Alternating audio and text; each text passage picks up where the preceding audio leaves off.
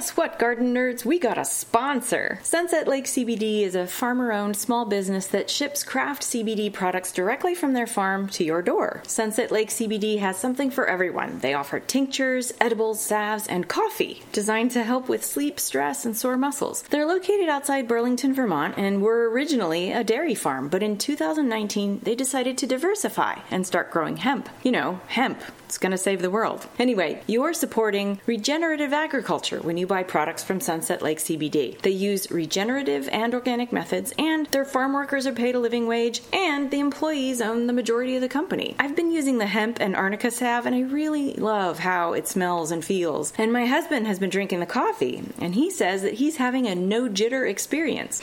So use the promo code NERD for 20% off your entire order at sunsetlakecbd.com. Now, on with the show. It's the Garden Nerd Tip of the Week podcast, where we spend time chatting with expert gardening guests and we ask for their favorite tip. I'm Christy Wilhelmi. Thanks for joining me. My guest this week, and I'm so excited to have her, is Liz Zorab, owner of Byther Farm, her small holding farm in Wales, Great Britain. So we're talking across the seas today. Liz is the author of the delightful read called Grounded A Gardener's Journey to Abundance and Self Sufficiency. She and her husband, Mr. J, took on a 0.8 acre barren plot surrounded by commercial agriculture fields and turned it into a permaculture paradise, all while dealing with a life changing illness. Welcome to the podcast, Liz. Hello, Christy. Thank you so much for inviting me. I am so excited to talk to you because I just finished reading your book. And before we dive into that, though, I want to give people a sense of place because you're in Wales and I haven't talked to anybody in Wales before.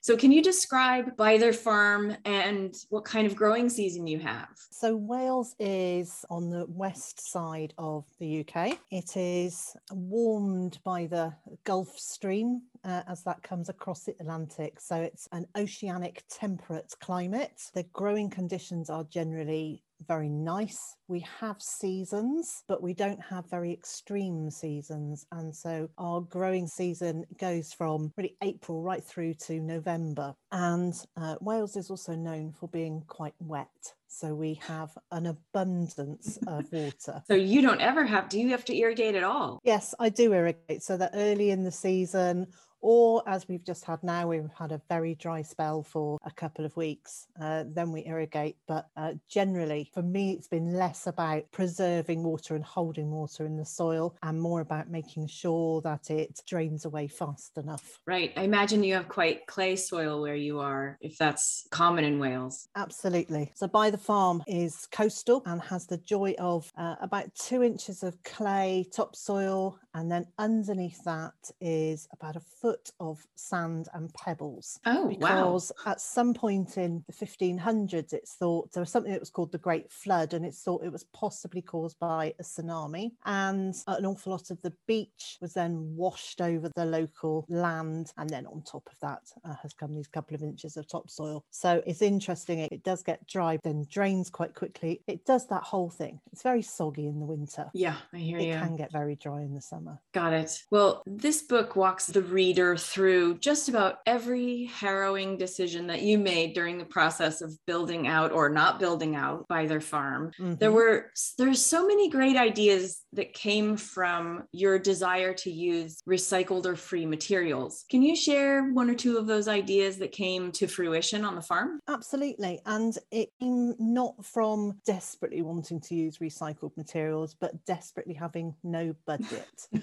so, and a lot of space to cover with no a budget. lot of space to cover. So uh, pallets became my very best friends. Uh, I used pallets in as many ways as I possibly could, from creating fences to making compost bays, uh, using them to uh, house a second-hand sink. I use them for uh, for climbing structures, and wherever possible, I then layered those and stacked those uh, tasks one on top of another. So, in fact, the compost bays became the fence, became the climbing plant support, became the tools station, and became the place where uh, we had the sink for washing vegetables. So finding things that we could get in abundance and get very cheaply. And we were really lucky to find a source of pallets uh, that were, were one pound each, regardless wow. of the size. And the company that we got them from delivered them to us free of charge. That's even better. So they, they bought four foot pallets, they bought eight foot pallets, and then they bought us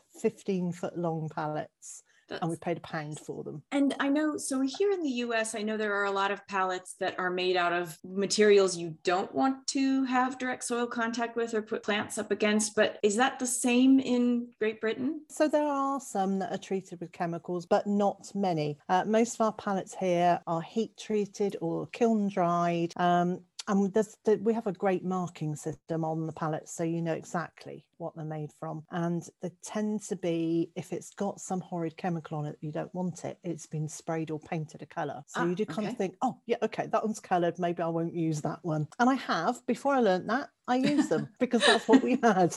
right, right. Yeah, so, I, uh, yeah. So I use things like pallets, and then I just reused everything. People's old poultry fencing that had holes in it. I went, okay, I'll sew them up, and you know, and and I actually sewed them up with zip ties and kind of did a a mending thing and sometimes i just had to put them doubled over. So we were you know and, and people learnt very quickly oh, she's the woman to take stuff to because she'll take anything. Um, and and i walked a very fine line between having a stash of really useful stuff and actually just being a junkyard. We, we walked such a fine line between that most of the time. And maybe there's a hoarder in me that says don't throw it away because it might be useful but the reality is most things were useful. Yeah i think a lot of gardeners run up against the same problem. I, I know I have a stash of stuff in the back that I'm like, I'm going to use this and I'm not sure how yet, but I'm going to use this. So you're, you're an inspiration and, or really bad example. bad, a bad influence. I don't know. nice. So, what other things did you like to repurpose or acquire for the farm? So, we made regular Sunday morning trips to our local garden centre, plant nursery, and used cardboard boxes that they had en masse. And I used those for uh, creating raised beds for sheep mulch. And when I say creating raised beds, I mean, I actually just made the raised beds in the cardboard boxes. So, cardboard box on the ground, fill it up with soil or fill it up with wood chips. Away you go. So smart. uh, we got wood chips delivered to us by the ton. I, I, just cannot describe to you how many wood chips we had. We, we became friends with uh, a local tree surgeon, and he'd done some work for us. And we'd said, whenever you're in the area and you've got wood chips, we'll take them, please. I didn't even need to be there. He would just pitch up and leave them. And in fact, he was so good because he would tell us what sort of wood they were. So we knew whether they were uh, Leylandii and therefore only ever got used on paths, or whether they were something like apple or cherry, in which case they went into the compost quite quickly to improve the soil. We did get through an awful lot of wood chips, and I know they're a resource that people find really hard to get hold of. And it was one of those things we were just very lucky. There's a company here in the States, at least in California, where it's called chipdrop.in, and as an industry. And you go to their website and you sign up, and they will connect you with tree trimmers in the area who would rather not pay a dumping fee at the landfill and mm-hmm. keep it out of the landfill. And that way, you know, we get that. So it's nice to know that those connections are being made elsewhere as well. Yeah, I, I gather from other people that it can be really hard to get hold of. Even when you do the chip drop thing, you can be waiting a very long time before yeah. you get any. You never know when they're going to show up. And then when they do, you have to take the whole load. And most people don't have quite enough room for 22 cubic yards, which I do, but not everyone does. it's kind of scary when you've got this mound in your driveway and you don't know what to do with it. But we just put out a sign, and people, honestly, on Christmas Day, people were shoveling up mulch chips to take home a couple of years ago. So that's fun. So those resources are, are helpful to know about. And especially the ingenuity that you talk about in the book of how you just put so many things to use that it just hadn't ever occurred to me. So I'm really glad that you shared that. You also have ducks on the property, and they served a really helpful purpose to solve a problem or two. Can you tell us about that? So the ducks, we started off having two ducks because I just fancied a couple of Jemima Puddle type ducks, and I just had this very romantic vision of ducks waddling around the, the garden. And I very quickly learned two things about ducks. One is they make a horrendous mess. Yes. They can make beautiful beautiful grass, uh, very muddy, very quickly. But the other thing they do is they will eat slugs and snails and other things till the cows come home. They will just carry on and carry on and carry on eating, and they're really good at hunting them. So I used to let the ducks into the vegetable garden uh, for the late autumn, for the whole of winter, and for early spring. And they were allowed uh, in the food forest for most of the time as well. And then they got shut out of various different areas as I wanted to plant in them, or when things like the currants uh, were starting to ripen because uh, our ducks will strip a currant bush. So, so, it was a case of I'll have to tolerate more snug, slugs and snails in that area, but I want to be able to harvest the currants. So not only do they eat those slugs and snails, but as they're walking through on those wood chip pathways, they're dropping their droppings everywhere. They're putting pressure and helping to break down those wood chips by sort of paddling along on them all the time. They're dibbling through them, so they're turning them over. So they were making fabulous compost for me from the wood chips, uh, whilst also removing our slug and snail population. So it was just win, win, win. And then every morning there were a few eggs. awesome. you know, I, I realize I need to back up a little bit and get a sense of all of the different gardens you created at Byther Farm, because you basically divided things into rooms, I think is how yes. you describe it in the yeah. book. And so you have the food forest and the raised beds, but talk about that a little bit. Uh, being coastal, the wind is constant, and I wanted to create as many wind breaks as I could. So, create small rooms, which means I had more edges, more hedges, more changes in environment. So, I created, though, it just became natural dividing up really. So, there was an area that the ducks were in, which was next to the vegetable garden and part of the food forest to start with. And I'm just going to say it ended up the whole thing being a food forest, but to start with, I, I'd named it. And then there was a field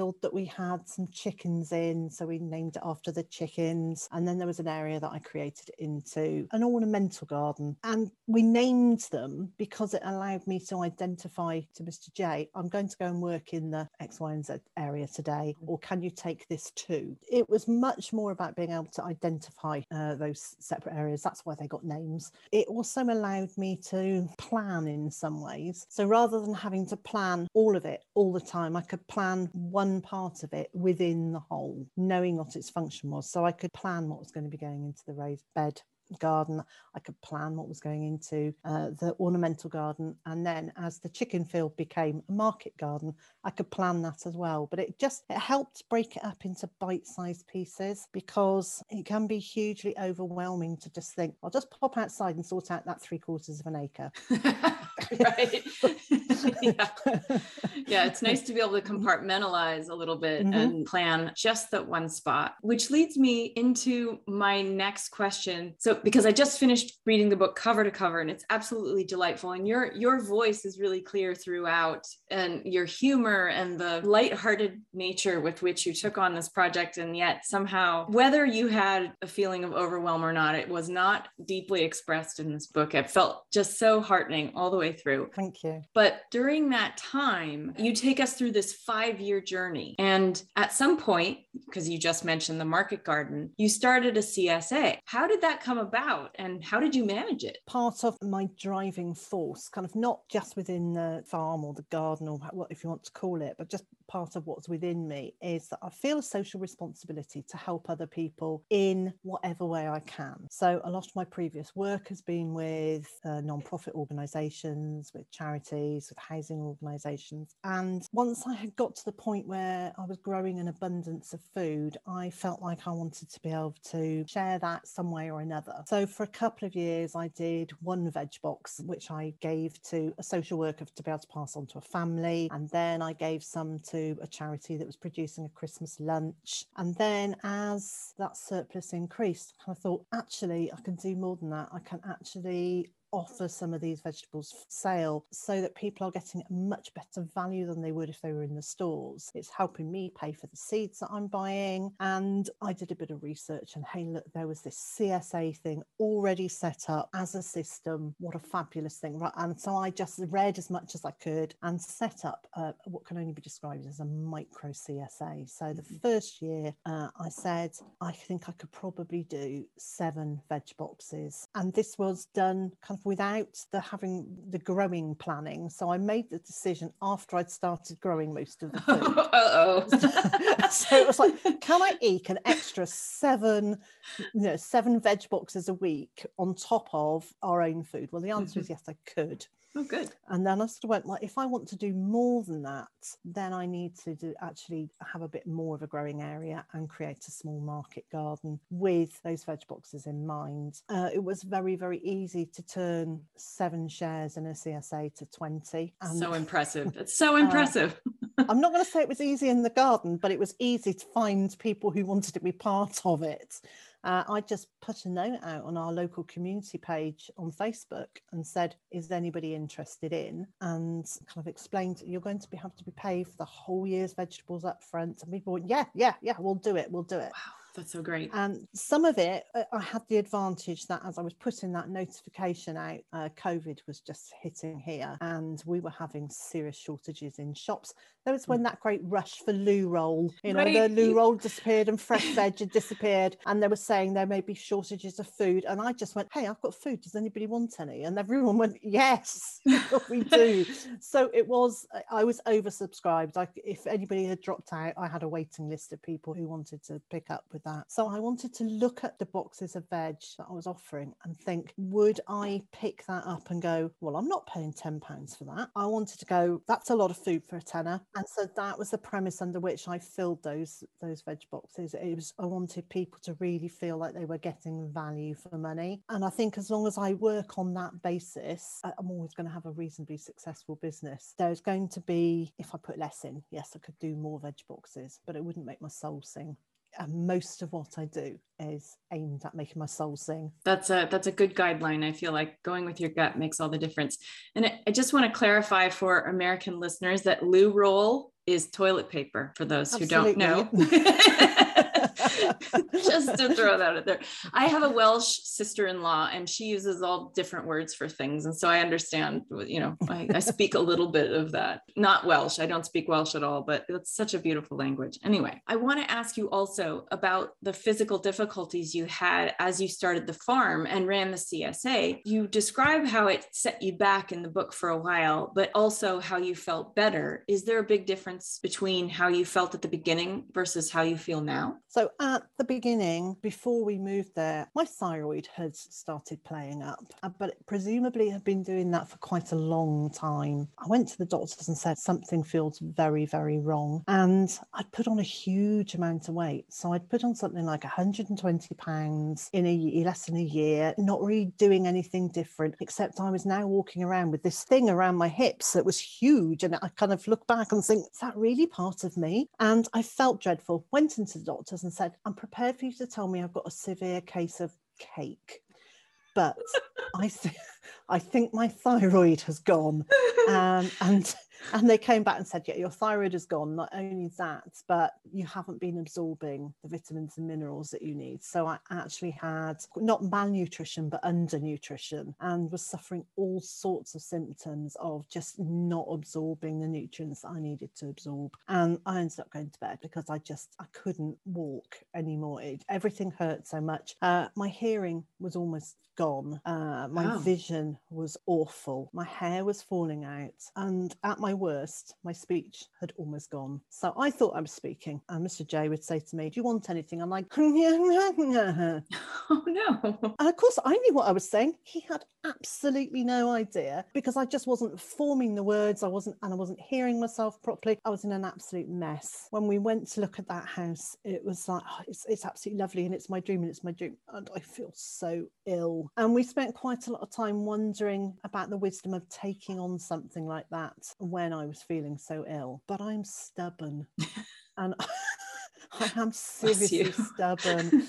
and regardless of how ill I felt, I have always had that dream of a little house with a big garden. And if I'm going to do the little house with the big garden, I need to do the garden. And so we ploughed ahead with buying the house. And I think I say in the book, you know, whatever it takes, I'm going to get up I'm going to do this thing when we arrived there, I was walking around on two walking sticks, a few steps at a time, and then I'd have to sit down for a while. So I watched Mr. J move all our belongings in. Uh, it was torrential rain, 40 mile an hour winds. Good and Lord. I just stood there going, Can you put that over there? and that's how the garden started with me hobbling around on walking sticks, pushing a wheelbarrow, a couple of steps on the walking sticks, picking up the wheelbarrow and pushing it a bit more. It was incredibly painfully slow going. And as my thyroid medication started working, and as I was taking a vitamin and mineral supplements and I was absorbing more of those, I was getting outside and I was doing a tiny bit of exercise, and it was a small bit of exercise. Just bit by bit, all of those things just started making me feel a bit better. And the mm-hmm. and the more well I felt, the more I could do. And even now, uh, I still have to be careful. Just like everybody else, I have to be careful that I don't overdo it. But if I do overdo it, it doesn't just make me exhausted tonight. It can actually set me back for three, four, five days, or possibly even a couple of weeks. So if I do something that's like horrifically stressful and I overdo it physically, then I just know that there is going to be a period afterwards where I have to go, I have to look after myself, and then I can pick up again and carry on. And that's one of the really good lessons uh, that Byther Farm's given me is that just do enough. Yeah. I like that. You bring me to another question because there you document a lot of rookie mistakes that you made early on.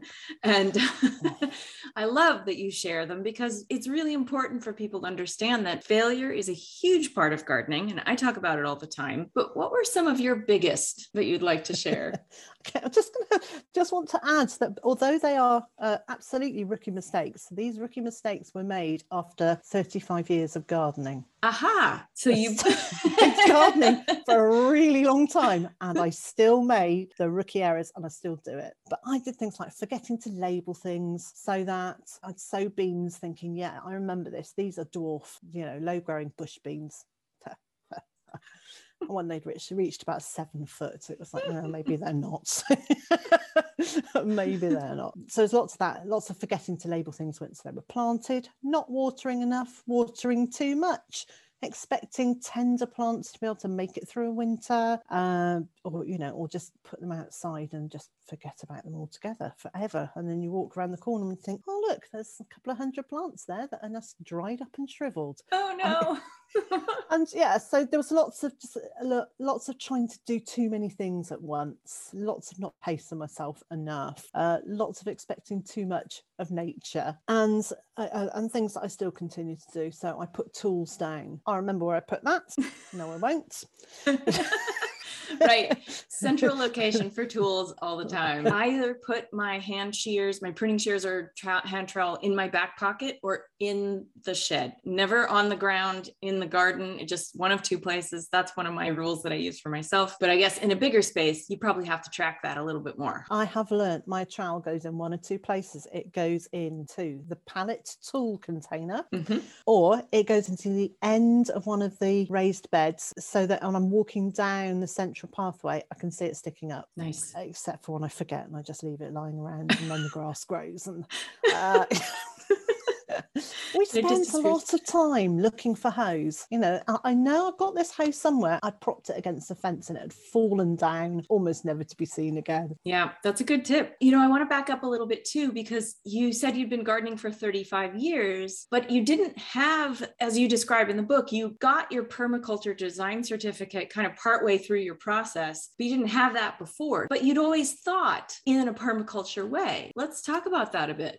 Yeah. So I I'd been I'd been well, I'd been gardening. I'd just been gardening, and I had watched my parents garden, and and I grew up in the 60s and 70s when uh, there was a lotion potion spray or pill for everything. And the garden of my childhood had blue slug pellets on the floor. Mm, it had it had really stinky creosote on the fences. Uh, my father sprayed all the roses for green fly. He sprayed a different spray for black spots. He played, sprayed a different spray for mildew. And just it didn't feel right. There was just something with me that went, if you need to put all those things on a plant, perhaps you shouldn't be growing the plants or is there another way of doing it? And so mm-hmm. when i got my own first garden when i was uh, 18 20 i didn't use any of those things. And guess what? I had loads of weeds and i had green fly and i had black spot and it was okay. And guess what? I still had roses and they were all the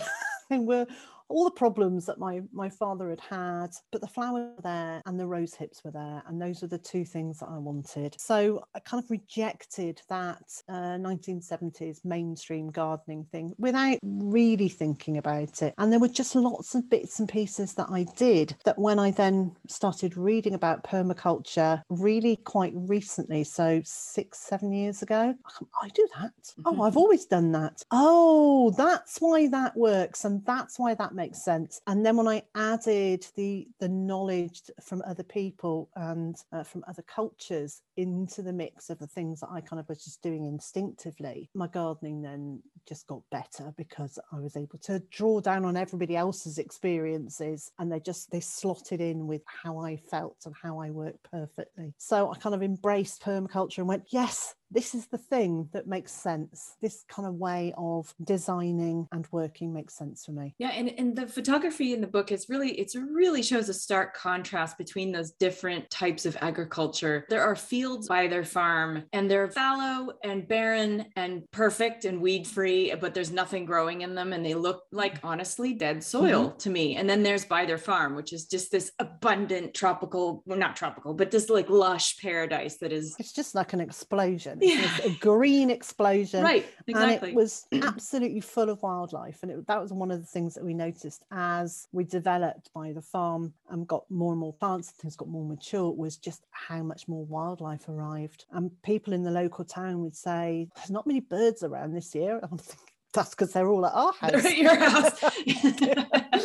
I found out after reading the book, I started stalking you on, on YouTube. You have this fantastic YouTube channel, and I discovered that you've since moved Byther Farm to something a little bigger. Tell me about we that. Have. so, Byther Farm uh, in Monmouthshire was going to be our last and final home. Not that we were planning to go anywhere quickly, but you know, we were and we were not expecting to leave there unless we had to go into an, uh, a care home or in a box. That was our plan. And then about three years ago, we had a conversation as part of our annual review and evaluation of how things have gone. And we said, oh, we really would like to do something like pigs. That would be, you know, it just seemed like having pigs was like the next step. I just wanted to do some larger livestock.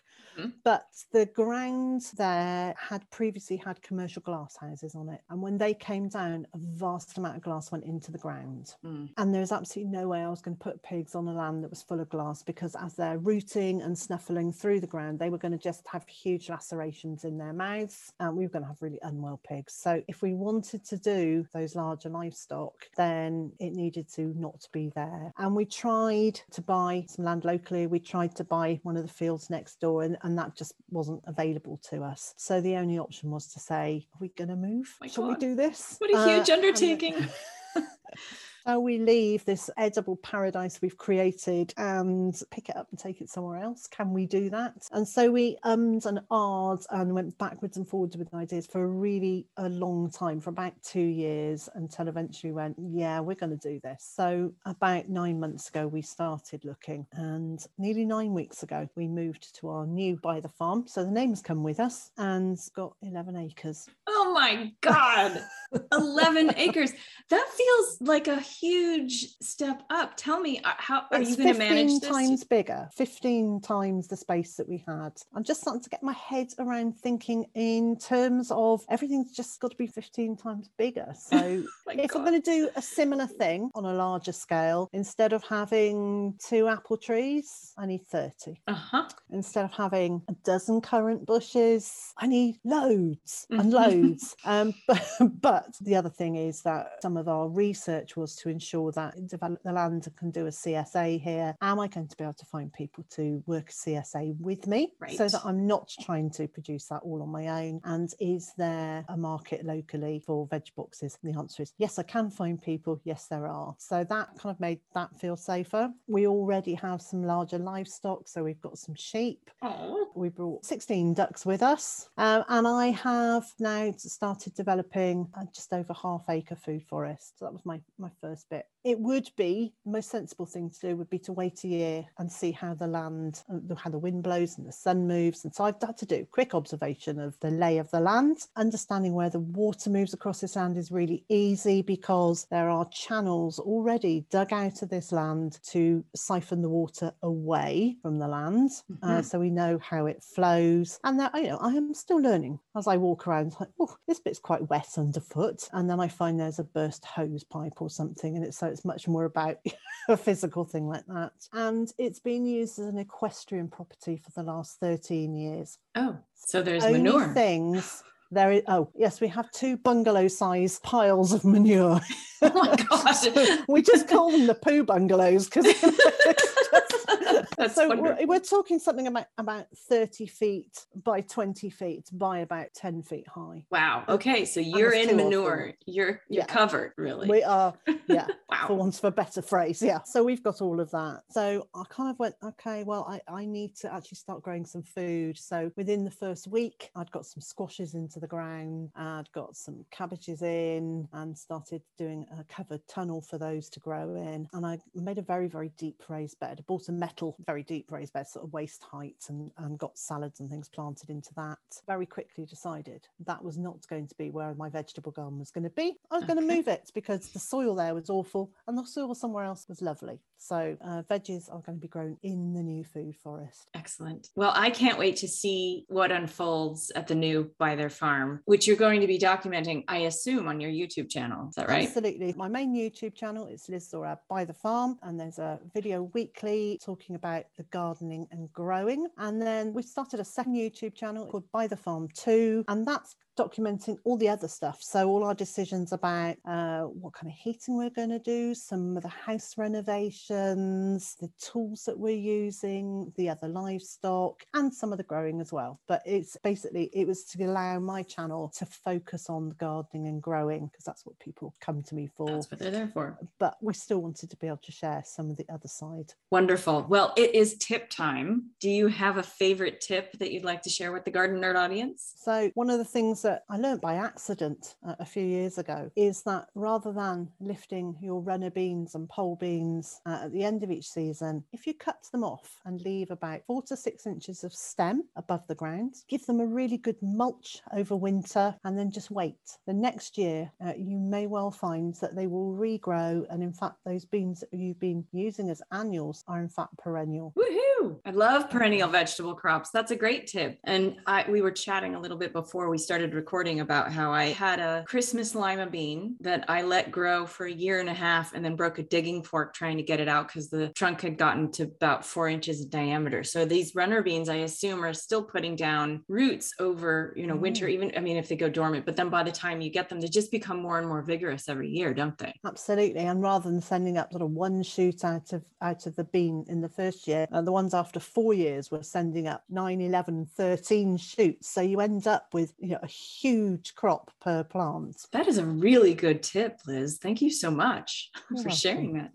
Well, and thank you for being a guest on the Garden Nerd Tip of the Week podcast. We've already mentioned your YouTube channel, but how else can people find you? We have uh, a website which is bytherfarm.com. Uh, I'm on Twitter, Instagram, Facebook, most of the social media outlets, and uh, you can also find me on Facebook in my group, Liz Zorab, Friends of Liz Zorab, um, Byther Farm, or just on my page, Byther Farm. Well, garden nerds, this was a fantastic discussion. I hope you enjoyed it. You'll find a link to Byther Farm on gardennerd.com this week. We'll also share Liz's social media links and her YouTube channels where you can keep up to date on what's happening at Byther Farm. That's it for this week. Subscribe to this podcast on Apple Podcast or wherever you listen. Visit us for tons of free gardening information at gardennerd.com. Show your support for this podcast and the other free stuff at Garden Nerd by becoming a Patreon subscriber. You'll find us on Instagram and Twitter under Garden Nerd One, on Facebook as gardennerd.com, and of course, our Garden Nerd YouTube channel. Happy gardening.